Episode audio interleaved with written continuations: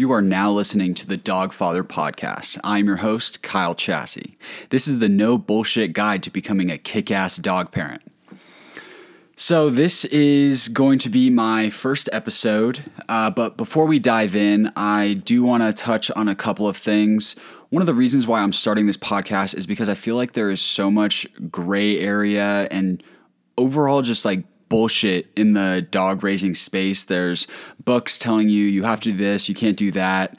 Um, I want to be uh, I want to be very clear that in when you're raising a dog, it's it's pretty much all gray area. There's no one right thing to do. There's no one size fits all for a dog or for an owner. So um, I feel like it'll be, be- very beneficial hearing um, a current dog owner's experiences, the things I've learned, the things I picked up, the things I wish I would have known uh, prior to getting a dog. Now, a little bit about me. I am a recent college grad from CU Boulder with a degree in personal finance, and I have a three year old golden retriever named Kevin, who is the love of my life. He has been going to classes with me uh, since second semester of my sophomore year when he was 12 weeks old. I got him when he was eight weeks and decided to wait four weeks um, given weather circumstances and stuff.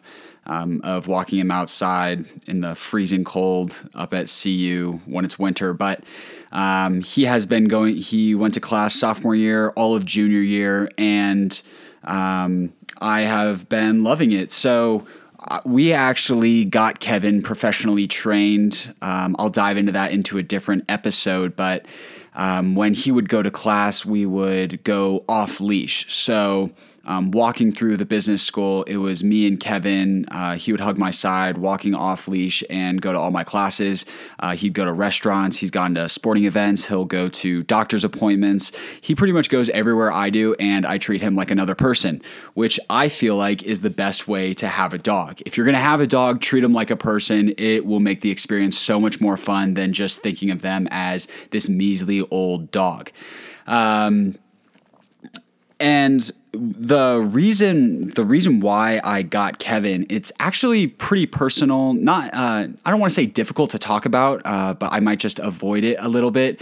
Um, I have a uh, multitude of health issues, and my parents actually came to me my sophomore year and they said, "Hey, what do you think about us getting you a dog?" And I was like, "Oh my god, like hell yeah, that'd be that'd be awesome." Uh, I've always wanted a dog. I love golden retrievers, and uh, I did have that little piece of doubt in my mind where I was like, "Oh man, like shit, I hope."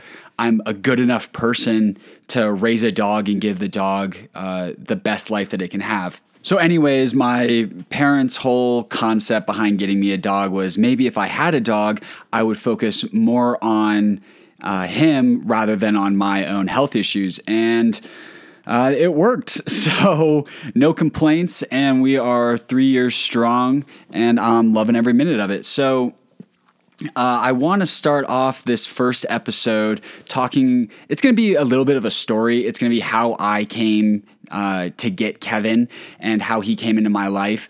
Uh, there are so many different ways to get a dog. I went through a breeder, uh, so this th- this isn't me saying that there's one right way to get a dog. This is more what did I go through and what did I learn along the way? And maybe there are some things that you can uh, be aware of through the dog selection process.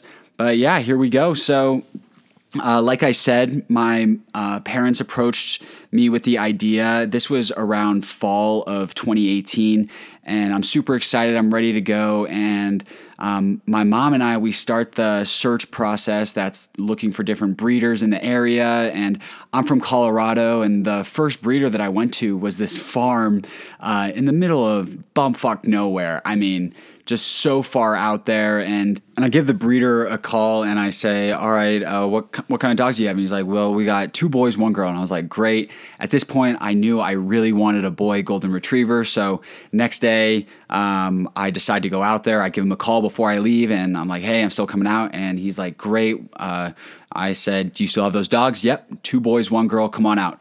So I'm driving out, and um, again, middle of middle of nowhere, this farm. And so I call him asking for directions, and he's helping me out. And he goes, Oh, by the way, we sold one of those boys. And I was like, All right, that's kind of weird. I mean, I just talked to you this morning.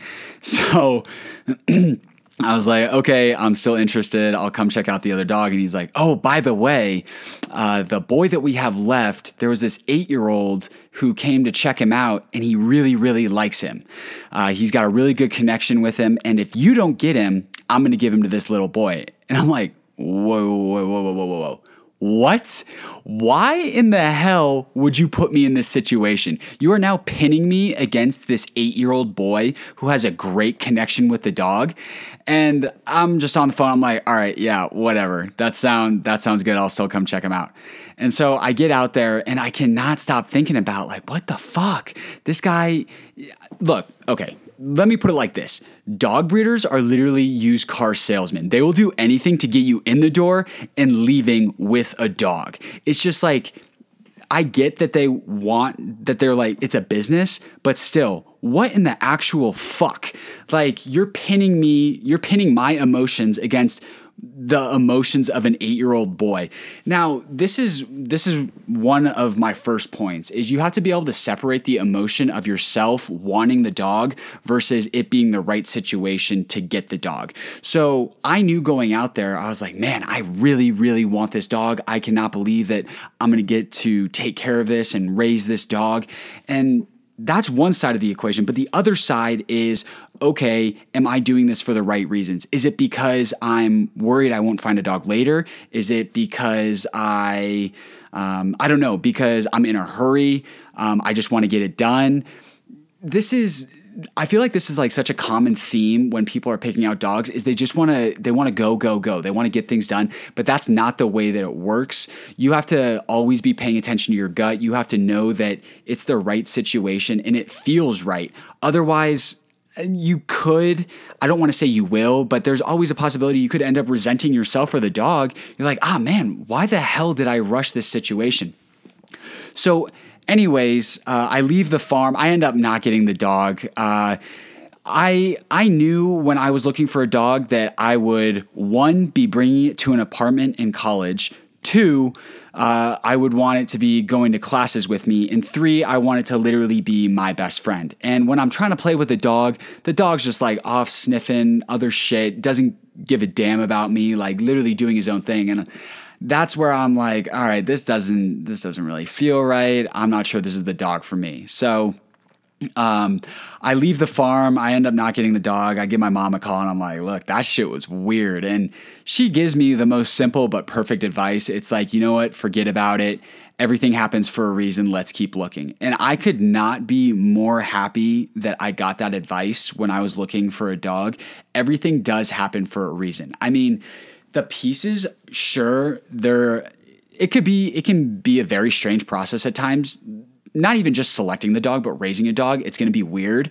But everything is going to happen exactly as it's supposed to. And if you keep telling yourself that and reassuring yourself with that, it'll be a much more smooth process. It's like you're just going to be building this puzzle, but you're not going to have to be jamming different puzzle pieces into spots where they won't fit. Everything's just going to naturally come together, and that's where you can't rush this. So uh, I go, um, I go back home, and we keep looking for different breeders, and I go through about three more. I even have some friends come with me.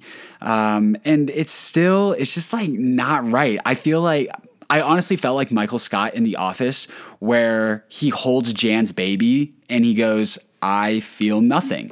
Like it sounds it sounds so fucked up, but that's literally how you feel when you're looking for a dog because this is a 15 to 16 year commitment. I don't think people understand that. When you're looking for a dog, this shit needs to be exactly right for you because you're not this isn't just like i mean sure there are people that raise a dog for like let's say like six months a year something like that but this is a very big commitment and you want to make sure that this shit is perfect for you so um, again, I'm going through a couple different breeders, whatever. I'm back up at school, and it's around Thanksgiving break, and my mom gives me another call, and she said, "Hey, I found this breeder up towards Wyoming. I want you to go check it out." And I'm like, "All right, great. I'm super excited." I drive up there.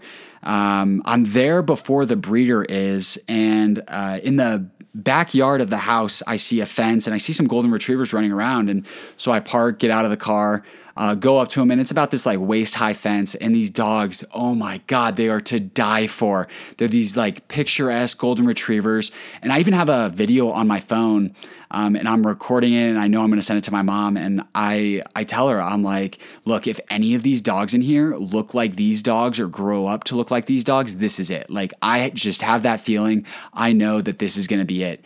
So, anyways, the breeder gets there and she takes me inside and um, she uh, she has all of these puppies like in the in their basement. I mean, they're a dog. Like her business is dog breeding, so it wasn't abnormal. And uh, she brings me down there, and I'm like, "Hey, can I hold one?" And she's like, "No, no, no, no. Uh, they're way too young. They're still developing their immune system, uh, stuff like that." And I was like, "Okay, look." I I'm very interested. Give me a call when I can come when I can um, come look at a dog. I'm very interested. She's like, okay, great. A couple weeks later, uh, she gives me a call and she's like, hey, you want to come check them out? You can play with them now. And I'm like, all right, great. I head up there. And I remember I go into the house and um, she's like, all right, stay right here. I tell her that I want a boy, and she goes down. There are three boys of the litter. It was a big litter, uh, girl dominant for sure. And she comes up with the three boys. And right off the bat, one of the three, he was like, doing the same thing as the first one that I looked at. He just like didn't give a damn about anybody. So I'm pretty sure that she like took him and put him back downstairs. She's like, he's not even an option anymore. And now there are two dogs. One of them, he's this like very, he was like a stocky, dominant. You could tell he was the alpha of the litter. And he was just like kind of bullying this other boy dog that was there. And I don't know why, but maybe growing up in athletics, I love that dominant personality. And um, I, I always looked for that in a dog, but then I had to think back to what I originally wanted. And that was um, I'm going to need a submissive dog. This dog is going to be in an apartment. It's going to be at a college, and I want it to go to my classes and literally everywhere with me. So I'm like, ah, okay. And I'm talking to her about that. And she's like, look, I really don't think he's the right dog for you. And then she hands me this other dog, the other boy, who looks like the runt of the litter. And she goes, I just have a gut feeling that this is the dog for you. Now, in the moment, I was like, oh man, like she knows her shit. But now looking back, I'm like, ah, maybe this was like a breeder scam. I don't want scam, might not be the right word, but like a breeder tactic where it's like, oh, here, here's the dog no one else wants. I bet you want him. Um, so I'm not sure that that was fucked up, but look, like I said, everything happens for a reason. And that dog that she handed me ended up being Kevin. Uh, and I just, I, rem- I remember holding him. He was, look, okay, look, I went to CU Boulder. I had long hair. I had a man bun. Um, I when I was there, my hair was down, and I'm holding soon to be Kevin, and he's like clawing on my hair. He's like biting it. He's like whimpering, climbing all over me. And I just felt like he was saying, like, please, please pick me, pick me, pick me. Like, I got to get the hell out of here. And um, so, anyways, I was just like head over heels. And I tell her, I'm like, this is it. Like, this is the dog that I want. And uh, the process that I went through was I signed. Um, I signed a letter saying that, like, I put a down deposit, signed a letter um, originally saying I got the second pick to the litter. And when I went back up the second time, that was me exercising my second pick. Then I got to uh, pick a collar out, put it on him. And that was so uh, when she posted pictures or whatever, I would know which dog is mine. That is the story of how I came to uh, get my little man Kev. Um, a couple of things that I want to reiterate is uh, everything does happen for a reason. It's such a frustrating process. And I'm such a firm believer in manifesting those beliefs and telling yourself, okay, I'm on the right track, I'm headed in the right direction, and just give yourself enough time to come in contact with the right dog. Now, another thing is listen to your gut and don't settle until you have that absolute overwhelming feeling of yes. And by that, I mean, look at what I went through going to that first breeder. I was like, ah, I could get a dog right now, but it's not the right dog. And then the other breeders I went to is just the same thing. It's just doesn't feel right. Wait until you have that perfect moment and things just light up for you. Also, weird shit will happen with the breeders. Be aware. They, again, they will do, I I swear they're gonna do anything and everything to like give you a pitch and tell you why you need the dog. It's just gonna be a very awkward experience and just have heads up. Also, some things that I didn't really touch on, but I feel like need to be addressed, especially in today's age. Do not get okay, guys, I am talking to you. Being a guy that had a dog in college, I had a dog under some very abnormal college circumstances. I didn't live the ideal college lifestyle where I'm going out partying, whatever.